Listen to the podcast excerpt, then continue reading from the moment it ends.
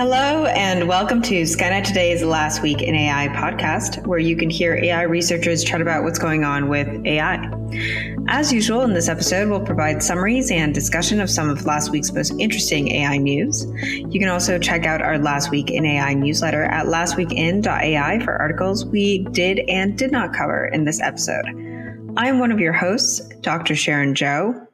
And I'm your other host, not a doctor, Andrei Kurenkov. Uh, this week, we'll be covering a usual range of stuff. We'll be talking about how ML tools can predict post op complication and surgery duration, how they can eliminate accents in phone calls, some new research on AI designed cameras with selective recording of objects, and AI for dating archaeological remains.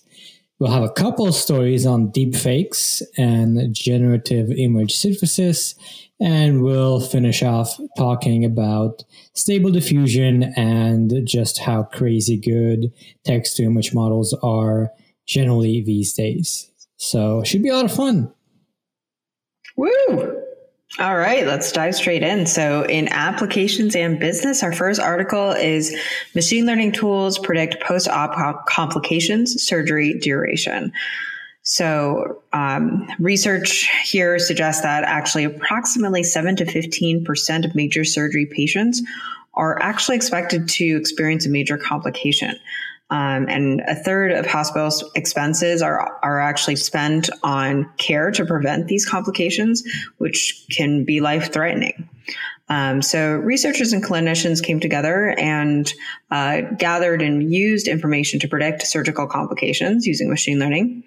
Um, but actually, in, in general, this is actually a very difficult task uh, because um, you know, there isn't actually that much data. There's a lot of missing data on perioperative, uh, the perioperative period, which is just the time before and after a patient is in surgery. And this information can include that related to demographics, history of comorbidities, lab tests, medications, clinical notes, and physiological signals, along with hundreds of other pieces of data there.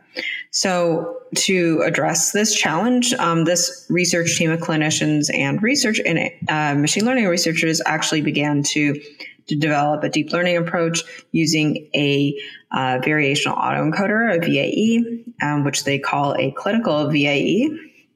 Um, and this they use to um, reduce the dimensionality of the data while still capturing relationships um, among the original perioperative variables. And then they use this um, to be able to uh, uh, predict whether patients would develop post-operative delirium as a specific thing, and also one for predicting the duration of the surgery.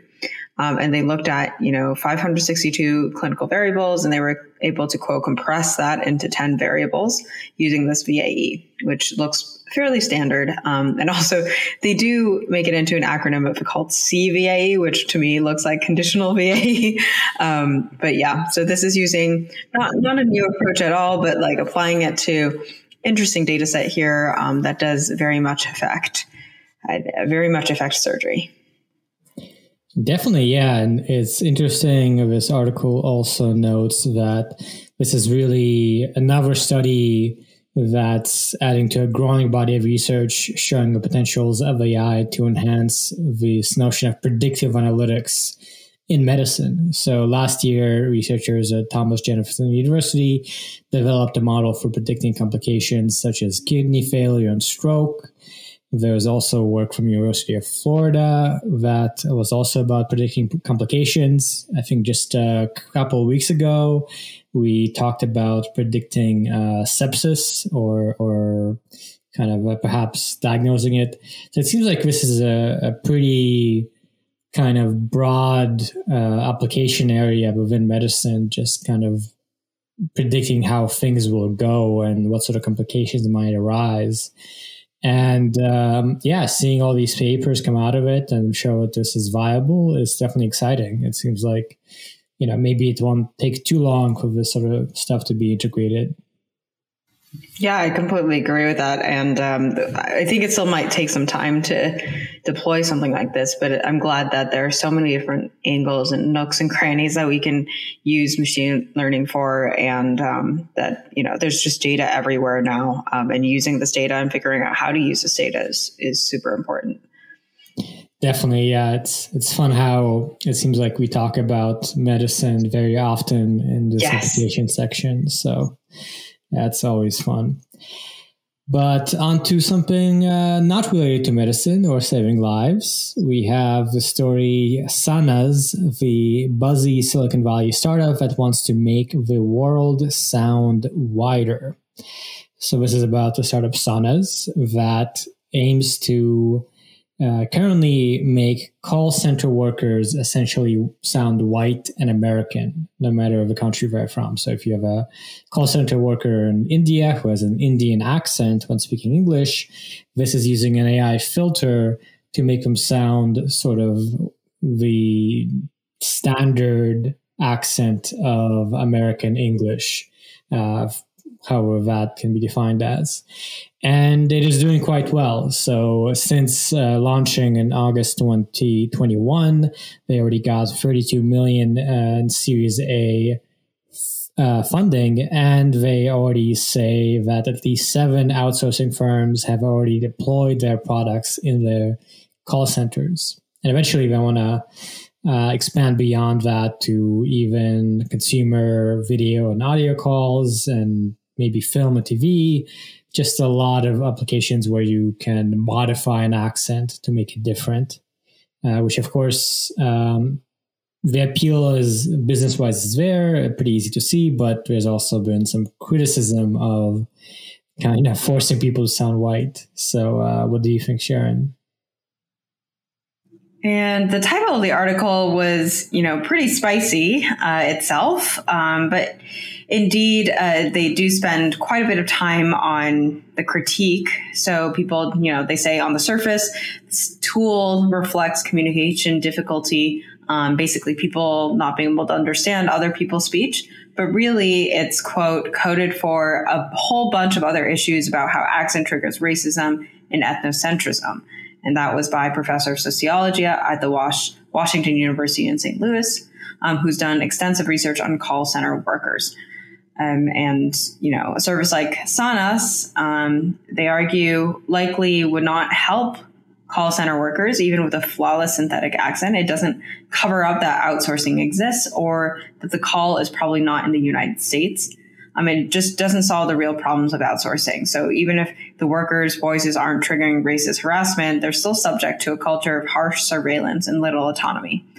So what, what they're really getting at is, you know, the, the fact that while this does cover up the accents and, you know, tries to get at uh, some of the problems with outsourcing, it's it's really just trying to put a band-aid on the problem as opposed to really solving the root of the problem um, is the main critique here. And that's a totally reasonable critique, I think. Like, obviously, as a business, it will sell this, like, you know, happy story of improving the experience of call center workers as the main motivation. But uh, ultimately, this is a business that, uh, you know, will try to make money by catering to the companies that want to maximize profit. Uh, so it's true that we are not trying to solve these underlying issues. But at the same time, I can't help but feel that even if they aren't trying to solve those problems, they can alleviate them by, for instance, making it so the workers themselves don't have to learn to whitewash their accent and adapt to this American accent, which currently a lot of them do. So even as a band-aid, I feel it's better to have a band-aid than nothing at all, personally. Yeah, I also don't expect a startup to be able to solve everything, especially the giant root cause of it immediately and initially. That's it's quite a large ask. Um, so I'm excited to see where this goes. Uh, and you know, I, I, don't know exactly where the startup is trying to take things um, in terms of their vision. So uh, we'll see. Yeah, and I also say that uh, this was founded by three former Stanford students uh, Maxim Serebryakov, Shawn Zhang, and uh, Andrei Perez Soderi. And those names are all clearly uh, by immigrants. And I do feel like, you know, if you spend time around immigrants or have yourself been an immigrant, uh, being understood is a real challenge when you're trying to speak with a heavy accent. And even if you have interacted with immigrants, you can you can know that sometimes it is difficult to understand, and you're doing your best, but it may may be an issue. So I do think there is a space for this to be also useful for immigrants and language learners and people who uh, have difficulty communicating and, and that you know making that experience easier. Yeah, yeah. And Shawn was actually in my lab. Oh. Under working with me, actually under me. So yeah. Oh, wow. Um, and on to research and advancements. Um, AI designed camera only records objects of interest while being blind to others. So uh, this is based on the UCLA piece of research uh, titled "To Image or Not to Image Class-Specific Diffractive Cameras with All Optical Erasure of Undesired Objects."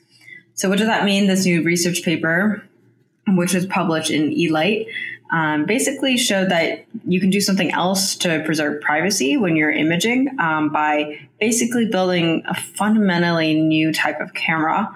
Uh, and that that camera is um, you know modified by AI, where AI is um, making small uh, modifications to the hardware while it's taking a picture to then mask um, to then mask certain objects and not other objects. Um, so I thought this was a very cool piece of work because, you know, up until now, imaging, you know, it's kind of like post processing of, you know, based on what the camera sees, you know, we can then decide whether or not, you know, our data, you know, has something and then we show it privately or not. And there are all sorts of techniques there. But for many of them, you can still recover what the hidden things are. Um, and we don't want that. We want certain things to actually be hidden. Um, and in this case, we're able to do that. So it's able to, you know, let's say you only want to see, uh, in their case, they were looking at MNIST, which is handwritten digits, and you only want to see the number two. So it'll only see the number two and every other number it'll be masked out and you can't tell and you can't recover it because in the data it's just irrecoverable. it's just like black, a black space there. So, uh, I thought this was a cool piece of work. Um, and they largely only um, tested it on a couple small data sets, but I think the direction is promising. They tested it on MNIST, the handwritten digits, and also uh, Fashion MNIST, which is looking at you know fashion um, objects like trousers. Yeah, I agree. I am. I was, uh, you know, pretty blown away by this, this whole idea of not creating software, but using software to design actual hardware, actual lenses that make it so the camera basically cannot capture certain shapes. And the obvious uh, use case here is for privacy reasons to kind of blur faces now instead of blurring faces manually using software or, or post process like you said, this can be uh, from the first place in recording impossible. And you can imagine you can make whole new cameras, or probably you could just make lenses also that are privacy preserving. Uh, yeah, so really, really cool research, and hopefully we'll see follow ups to this that go beyond MNIST and, and towards like uh, faces and things like that as well. Yeah, I'm excited to see where this goes because I do think if a camera is made like this, it, it could it could it could mean a very big difference in how we think about privacy vision and, and surveillance. Definitely, yeah. And our second research article is AI based methods for dating archaeological remains. And this is about the paper temporal population structure, a genetic dating method for ancient Eurasian genomes from the past 10,000 years, which was published in Cell Reports, uh, Reports Methods. So the whole idea here is that obviously you want to be able to date ancient humans to be able to map migration and other patterns throughout world history. And then the standard dating method is radiocarbon dating, but uh, it's not always really reliable. Uh, so there's other problems uh, that could result in vague and contradictory results with this method uh, in terms of how the quality of material is, for instance. So this paper introduces a new method that instead of using the ratio of isotopes in material, uses the DNA you gather from the sample. And then uh, it, it, turns out that using a machine learning method, you can predict the age of the sample from the DNA, which makes it this uh, really uh, completely different type of dating method. And they show that, uh, you know, in the range of 10,000 years ago.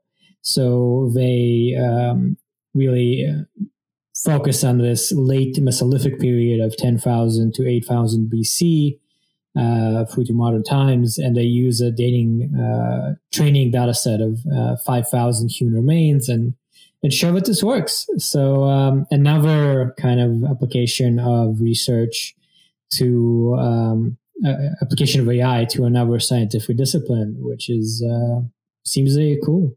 This is a very cool scientific discipline to be applying it to um, archaeology, essentially, right? Uh, and be able to date it. Uh, they have a pretty complex diagram of uh, the different components of what they're doing, but it looks like they're using both supervised and unsupervised uh, methods to, to, to train this model. Uh, but it, it does look like a fairly simple set of models. Yeah, the models themselves are pretty standard. It's not even deep learning. So the complications here are really in how do you get the data? How do you filter it? How do you make the learning work? Which I think we've seen pretty often in, in these sort of uh, interdisciplinary works where the method, the model is pretty standard, but there's a lot of details about the nature of the data and how it is put together that is more field specific, uh, which is interesting. And any kind of applied approach will see this as a challenge where data is really the big challenge and less so uh, about innovating on the model. Um, and versus for AI research in particular, you know, at, least up until few a bit ago, it was you know there were just existing data sets that you could use like ImageNet where you wouldn't have to prepare your own. Um, but in reality, I think a lot of applied AI or AI used for products are are largely um, based on what we understand in the data and how we how we work with that data that is real and dirty and messy. Yeah, yeah, and um, it's interesting also to note. Uh, I think it's cool that the paper analyzes existing publicly available data with all this post processing, and they published all their original code uh, in this uh, website called Data Dryad, which uh, has you know this uh, hosting of data.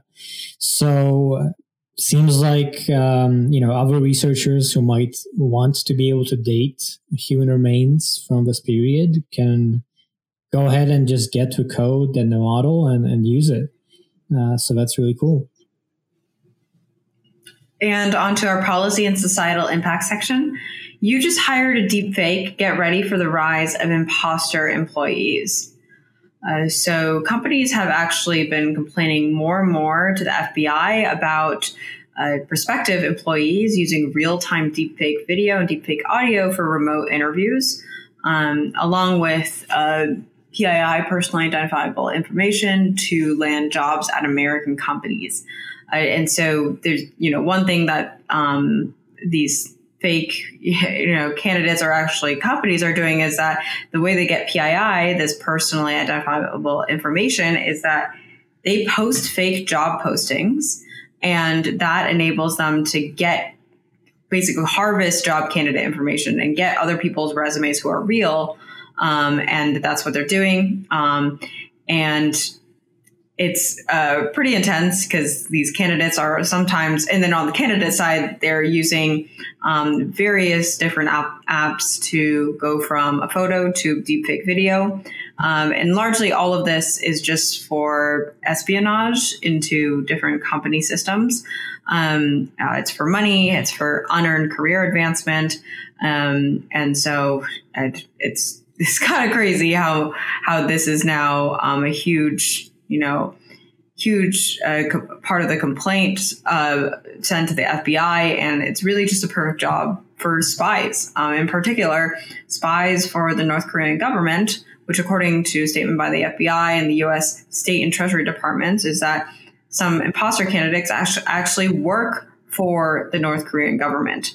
Um, because of U.S. sanctions, North Koreans are actually not able; they're not not eligible to to work at American companies, um, and American companies can be actually fined about three hundred thirty thousand dollars for each violation. So then the North Korean government thinks, okay, well, I'm going to go around this and actually lets people apply and work as imposters um, in exchange for taking actually most of their salaries. Um, and North Korean spies get jobs under false identities just to steal these secrets. Um, and you know, some use their real identities but claim they were outside of North Korea.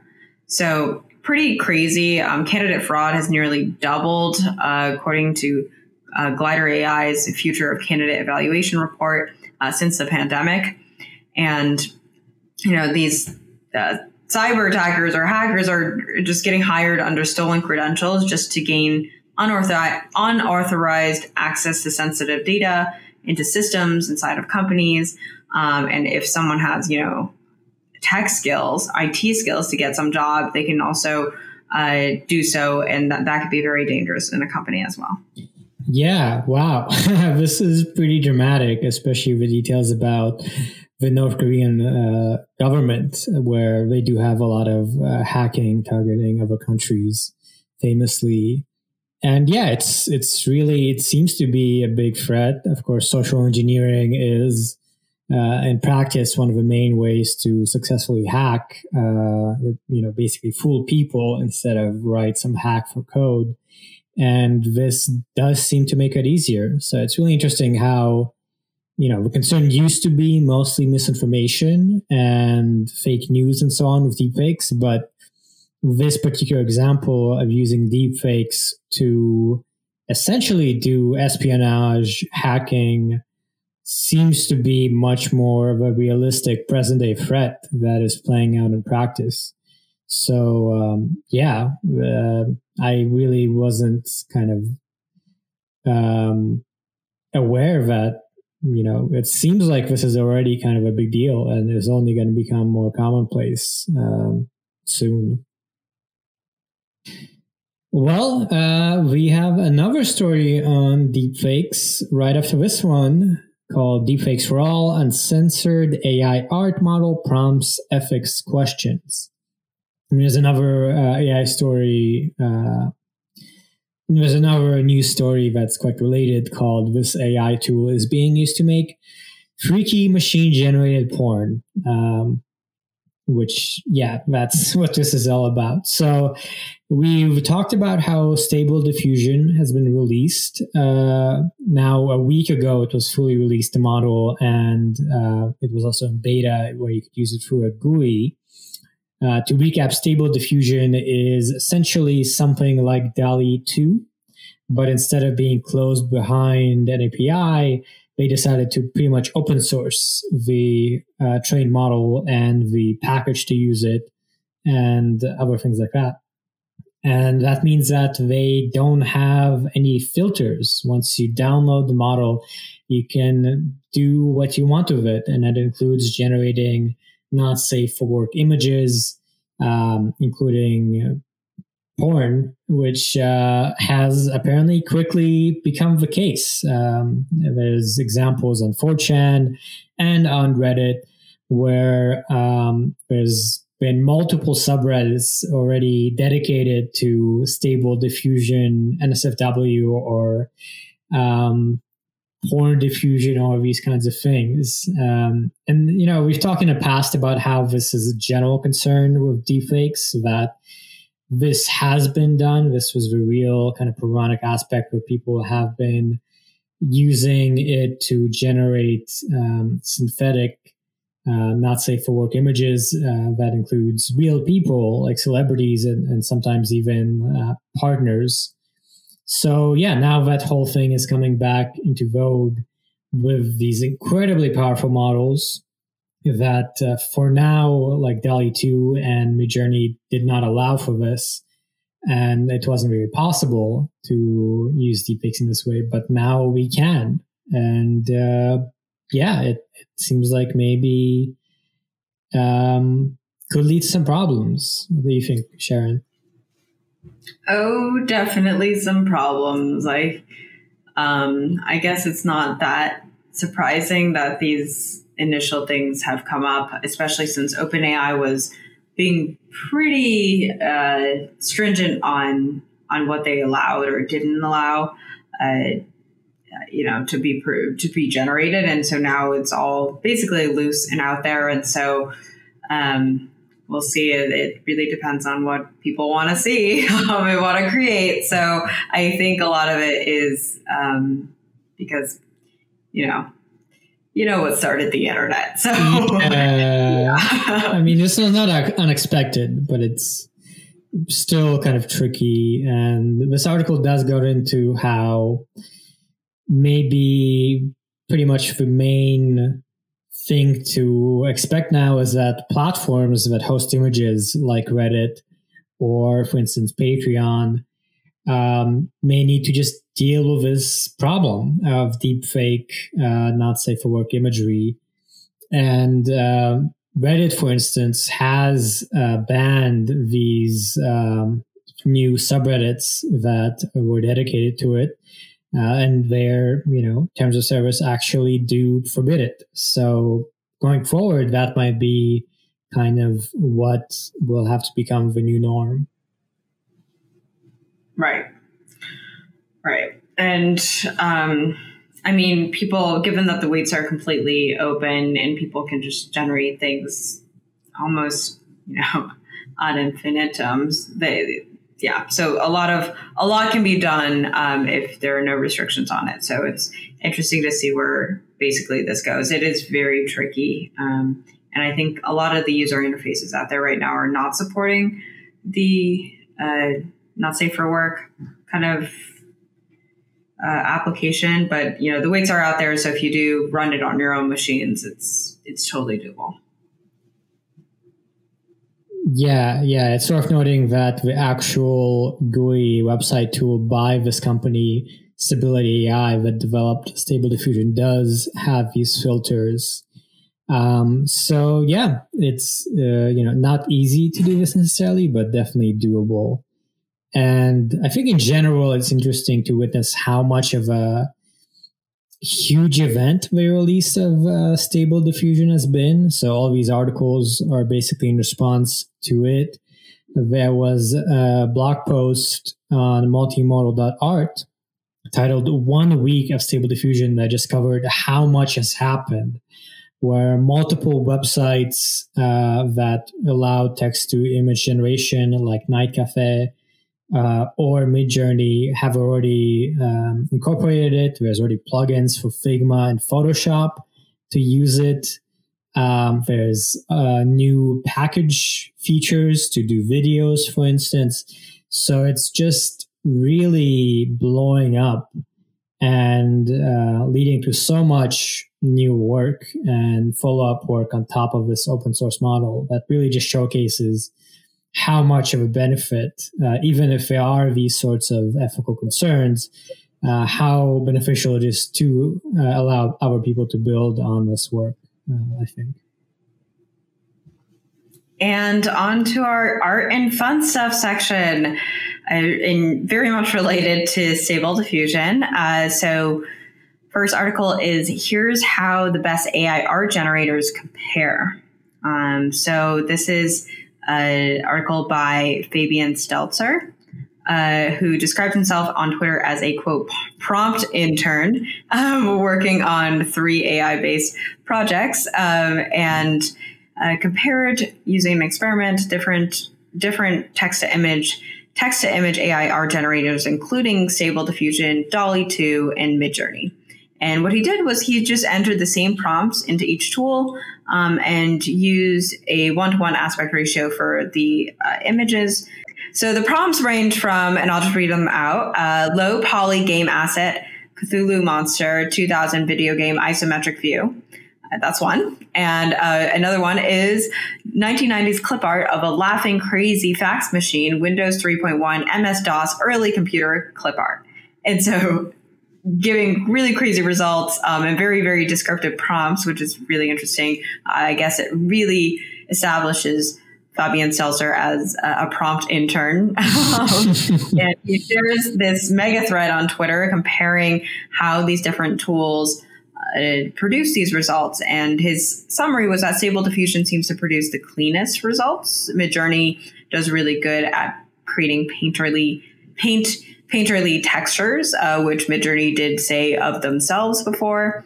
Um, and uh, what's you know, there's some funny little things like if you just put the word art into a prompt, Midjourney goes a little crazy. Um, it starts being you know very artsy. Um, and and yeah, so just uh, very interesting stuff. DALL-E 2 produces the most photorealistic results. You can imagine based on, you know, what's coming out here, uh, what what data each of these models are using um, and how they're thinking about uh, what their tool is for. And it's just so interesting to see how uh, each of these models is actually quite differentiated in a way. Yeah, for sure. Um, he says these image uh, synths are like instrument. It's amazing. We'll go so many of them, each with a unique sound. And what's really fun is, you know, you don't have to take his conclusions. You can actually just look. He posted these really, um, you know, well formatted images uh, where you just have the three things side by side, the same prompt, and and the outputs. And you you do get to see how each one has its own sort of character. DALL-E 2 definitely is better at more photorealistic things. Uh, midjourney is very much optimized to be more artsy and sort of evocative and so on there's these um, you know various um, distinctions and I, I do think he is right and this is a good metaphor that each one is a musical instrument that can be used to kind of hit the same uh, notes, so to speak, but have a different character. Um, and yeah, it, it means that basically it's not just about, you know, you can do text to image. You can really learn each individual synthesis tool and its quirks and how to get the result you want out of it, uh, which is really cool. And uh, of course, you know we can't really describe all of this uh, using words all these images so again check out the link to this in the description of this episode or on last week in ai where we will have the link as well which one uh, of these comparisons did you think was uh, the most fun here sharon oh the most fun well i i really personally liked the one that was a human anatomical heart made of flowers, pastel, matte masterpiece. And I just, I just felt like they looked very different. So stable diffusion honestly just looked like an arrangement of flowers in the shape of a heart, sort of, you know.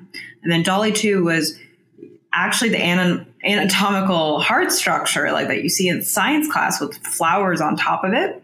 And then Midjourney, I think, was like the most integrated of those two. Of it was you know, there's something that looks anatomical about it. It looks almost disgusting in terms of the anatomical part, but then around it was all these flowers.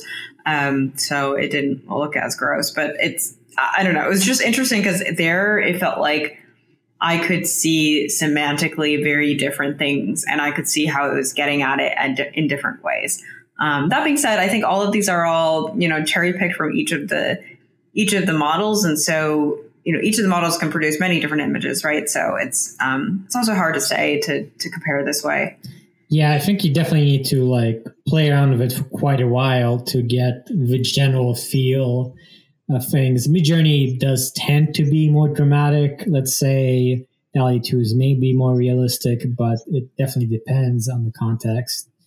Um, personally, I found it kind of kind of fun that there was a prompt on mathematical art, 1924, lithography, abstract generative art. So you're using a generative art AI tool to make generative art that is like old school uh, programming based. And again, you see very, very different outputs uh, from all three. And, and it's just fun to see, you know, variety. And I think there's probably more variety across these tools than within one tool if you had multiple uh, outputs. So yeah, really fun thing to, to take a look at. And uh, speaking of comparing all these text to image synthesis tools, uh, the next and last thing up here is something uh, we did related to that. So um, I and Sharon and a friend of us. Um, so I and Sharon and a, a friend of ours who writes science fiction uh, have started this little project called Stories by AI, where we just wanted to explore using GPT-3 and using voice synthesis tools and using these text to image things, uh, you know, how we could use them to write short stories and illustrate short stories. And uh, we just released, I think, our sixth or seventh story, this great filter button and what was really fun is now that Stable Diffusion came out and Midjourney was opening up, um, actually for generating the images for it, I just went ahead and played around with all three and, uh, you know, mixed and matched and kind of saw what worked. And I do, I would say it, it definitely seems like for different uh, outcomes, I found that using a specific tool like DALL-E 2 or Midjourney or uh, Stable Diffusion kind of made the most sense. So I, I kind of like this previous article does speak a little bit to my experience just for this one uh, little project. And uh, Sharon, you've been generating a lot of these images before for the other stories. Um, how would you say that experience has been so far? It's been so interesting because I think what we both found was that, uh, you know, if you uh, just grab a quote from the story, you can actually get something very interesting. So you don't have to even design your own prompt necessarily. You can just get it from the story, which was already AI generated, right, by GPT three. And so uh, it's it's just so fascinating that now we can very much streamline this pipeline and be able to create these stories. Uh, and you know, there is a bit of obviously human left where we're doing a lot of this, but it's it's been so illuminating because I remember just a few years ago, quite frankly, like three, four, where I was, you know, I had this dream of a student project for my students uh, to create a children's book, and it was actually quite hard uh, to create it, and um, uh, especially, I mean, we were looking at you know continuity across the frames, which you know, here we're able to do. I mean, we didn't do it continuity here, but you know, this is kind of like st- these are real stories and they're actually interesting. Um, so props, props to the AI. And I think this is just the, the start. You know, it's not perfect, but it, it is a start and they're actually engaging now, which is super exciting. Yeah, definitely. Uh, you know, we've been doing this for a couple months and already there have been these changes. Initially, we just used DALL-E 2 now we can use Midjourney and Stable Diffusion has come out, and who knows what will come in uh, you know a month or two, right?